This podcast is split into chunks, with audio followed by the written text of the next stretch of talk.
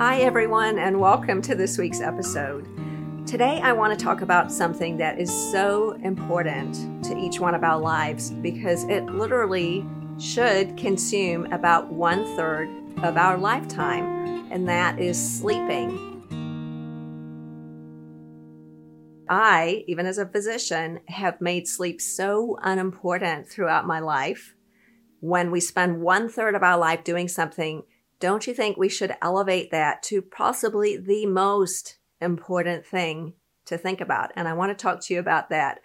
As someone who's had a lifetime of difficulty with sleep, starting as a teenager, I would routinely sleep for four hours because I would stay up till midnight studying and get up at 4 a.m. and hit the books again. And then medical school in those days was very much a, a kind of sleep when you're dead type situation. We would be valued higher if we could stay awake longer and staying awake all night in the library and studying for three days with just a big giant thing of coffee.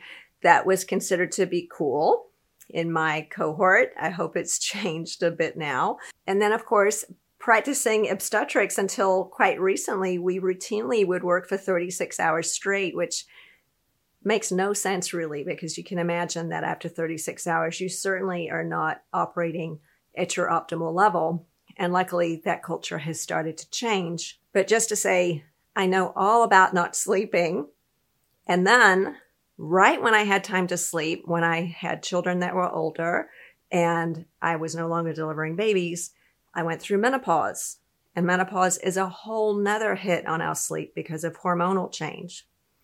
So now that I'm a little bit older, I want to tell you that I am now sleeping for seven to nine hours a night. And if you think that sounds impossible for you, I can tell you if anyone had told me a few years ago that I would ever sleep for an average of seven to nine hours a night, I would think they were absolutely crazy. So if I can do it, anyone can do it. I promise you. And I'm going to share some of the secrets that I've learned about sleep and how to improve it because you can too. And it's possibly the most important thing that we can do for our health. Now, I'm talking about weight management, about eating healthy foods, about exercise, about sexual function, and all of these things on this YouTube channel. But possibly more important than all of those is sleep. So let's talk about that just for a moment. So, going back to the basics, let's talk about the stages of sleep because we might lie down and be unconscious for eight hours, but what happens during that eight hours or whatever time period we have is really critical. So, one stage of sleep and wakefulness, of course, is being awake. Let's just call that stage number one. We're awake, and then once we fall asleep, there are three stages of sleep. One is light sleep, one is deep sleep, and one is REM sleep or rapid eye movement sleep, which is also the dreaming state. And I want to talk to you about each one of those three states and how much time we ideally would spend in each one of those states, how to track it, and how to improve it, because there are things that we can actually do to make it better so that we feel more refreshed and have all of the health benefits of sleep the following day and for the rest of our lives. First of all, how can we track what's happening while we're asleep? Well, I am a big fan of this little device that I have on my finger called the Oura Ring, O U R A. I'll put the link to that below. I'm not paid by these folks, but I have been using it now for quite some time and I have found that it is incredibly useful.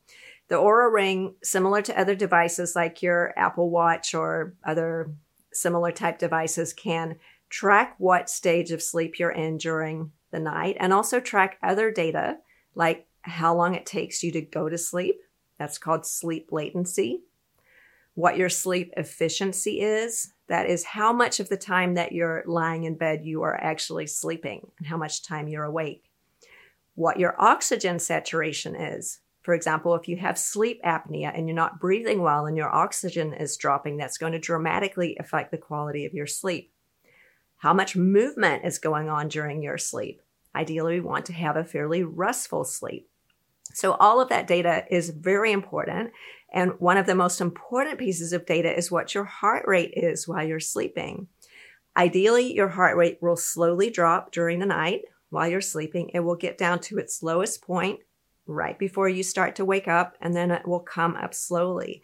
And so that hammock shape of heart rate is associated with the best sleep and optimal health, and other heart rate patterns are less ideal. So you can see all of that data when you have one of these devices, and I think it's incredibly useful because there are actually things that you can do to make it better. So I recommend that everybody who has trouble with sleep get one of these things. I've just found it incredibly helpful. So this Oura ring is unique in that it only has to charge for about five minutes a day. So it's very easy to wear it all night. Whereas one of the issues with an Apple Watch, I know, is that you have to charge it. However, any of those things work. Suffice to say, I think it's very important to find out what's going on while we're asleep so we can optimize it, just like we might wear a heart rate measurement device when we're exercising or something that measures our steps or all of those things that we like to do, counting grams of protein, counting grams of carbohydrates. It's all important information, right? But what we're doing while we're sleeping is perhaps the most important piece of information that many of us are not capturing. So, coming back to those sleep states, Let's talk a little bit about what happens during each of those. Uh, of course, light sleep speaks for itself. When we first fall asleep, we're in a light sleep state where we could be woken quite easily. All of us know what that feels like. We actually spend the great majority of the night in light sleep, and that is appropriate. Shortly after we fall asleep, we drop into what's called rapid eye movement sleep or REM sleep, which is the dreaming state. And we all know what that feels like, right? When you're just drifting off to sleep, you start dreaming, you're not sure if you're really in the current place or in a dream state. You might wake up and remember that, but dreams uh, are not stored in our memory, so they pass through very quickly. But all of us know what it's like to wake up and recognize that we were dreaming. That is the REM state. And rapid eye movement is a very interesting phenomenon that happens while we're dreaming. If you have dogs, you'll see that they do this too. And they might be wagging, you know, moving their legs or sort of semi barking, which is one of my favorite things to watch my dogs doing. But we do that too. If you watch someone who's dreaming, you're going to see behind their eyelids that their eyes are moving back and forth very quickly. And during REM sleep, which is usually only about 10 to 30% of our sleep, so about an hour or two a night, we are actually processing emotions. Uh, improved REM sleep helps with creativity, with memory, with problem solving. It's a way that we process emotional material and keep our brains healthy for the following day. So it's critical to get enough REM sleep. Now, later on in the night, we'll fall into deep sleep. So, in deep sleep, naturally, we all remember or we've had partners or children that are very hard to wake up. They're they're really deeply asleep. And that might only be an hour or two a night. It's only 10 to 30% of our sleep. But it's critical that we get into deep sleep because that is the time that's restorative for our brain and our muscles. When we're in deep sleep, our brains are restoring all of the cells that have been damaged from the previous day. Our muscles are doing the same thing. Our heart rate drops to its slowest rate. Our blood pressure drops and all of our energy is focused on restoration. So having enough deep sleep is critical, even though it's only one to two hours a night on average. And then the rest of the night is light sleep. And we actually cycle through this several times during a night. When you have a device like this, you'll see that you go from light sleep to REM to deep sleep, back up again, back down again, and it so it goes and maybe 3 to 5 cycles throughout the night and that is healthy and allows us to wake up feeling restored. Now, I can tell you I have very little experience with waking up feeling restored until quite recently, now that I'm in a time of life when I can allow eight hours to sleep. That's the first step. We've got to make the time to do it. And then we've got to put some interventions in place that maximize the chances that we're going to get the best sleep. Now, most of us know what those are, but I'm going to talk to you about those anyway, because even though it's intuitive, many of us don't do them, including me, until recently. And I'm really trying to do those now partly because I like it when I get good data from my ring. These things can be incredibly helpful just to give us an accountability partner. And when I wake up in the morning and look at what it says, maybe I have a pretty good idea that it's going to say that I had a really good sleep or I didn't. But importantly, I can use that data to make changes for the following night.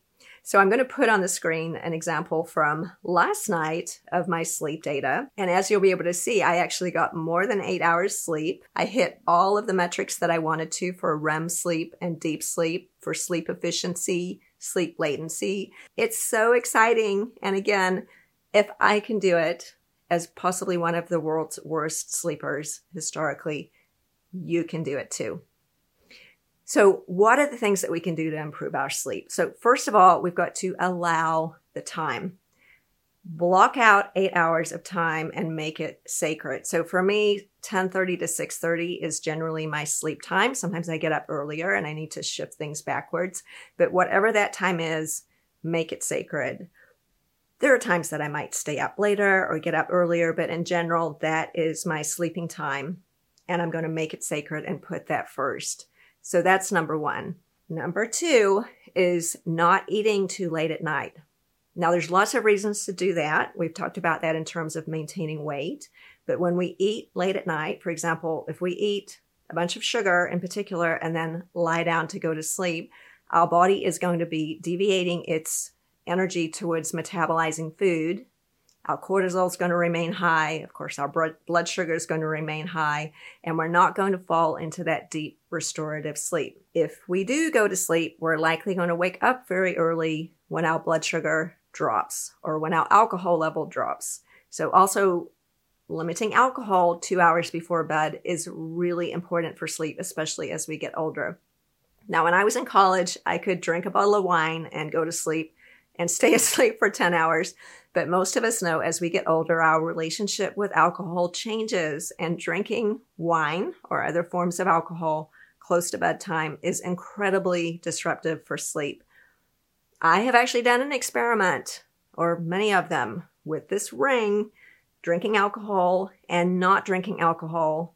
And I will directly see a correlation between the number of hours of deep sleep that I get.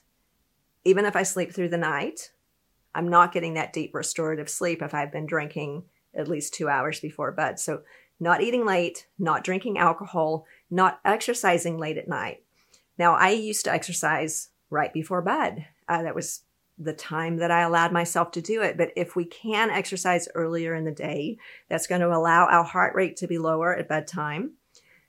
And a lower heart rate at bedtime is great for deep sleep. In fact, we want our heart rate to drop throughout the night and then to be the lowest during deep sleep. And the lowest heart rate that we get to, our resting heart rate during sleep, can directly show us how we're recovering from our exercise. In fact, this ring and other devices that track sleep will tell you if your heart rate was too high during the night that you need to take a day off. Because we can actually exercise too much, and I've been guilty of that, so that we're never in a deep restful state. We're not restoring our body.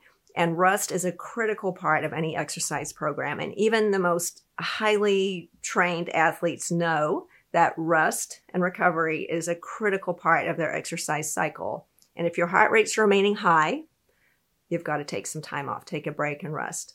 So measuring your resting heart rate at nighttime is really useful because it can tell you if you need to take a break.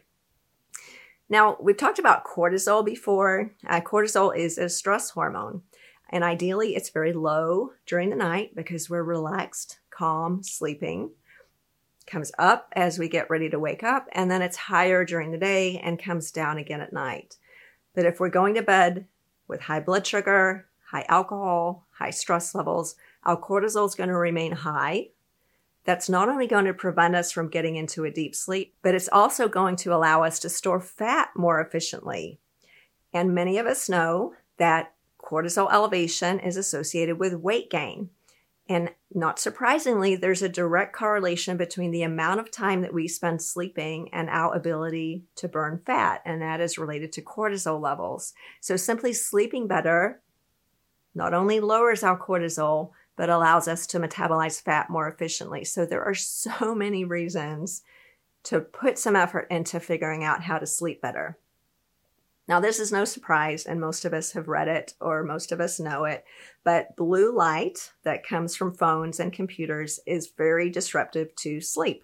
So, getting rid of any type of screen that has blue light, or if you absolutely have to do it because your work depends on it, using some blue light glasses to prevent that light from affecting our brain for at least two hours before sleep is really important. And if you could take your phone out of the bedroom, just make one commitment to leave your phone in the kitchen, get an alarm clock. Not buying that you need your phone to wake up. You absolutely don't. They make $10 digital alarm clocks. Leave your phone outside the room. Keep the TV in the living room. Don't make your bedroom your workspace keep the computer out of the bedroom. Most of us know all these things, but very few of us do them. If you just try that for a week or two, I bet you lunch that you will sleep better. It just happens because blue light is bad for our brains, keeps our brains very active, keeps our cortisol high, and it's very difficult to get into that deep, restful sleep. Also, some really good studies about having the room very dark and quite cold In fact, the optimal temperature for sleep is 68 degrees.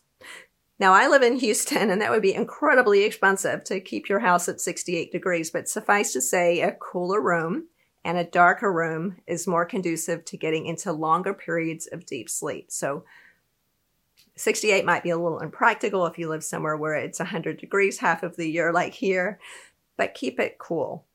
Now that brings me to menopause, which independently can screw up your sleep for several reasons, even if you were doing all of those other things. When we're perimenopausal and menopausal, as we all know now, if you follow me, our progesterone and our estrogen drop to levels that are probably very close to zero. Progesterone is critical for sleep.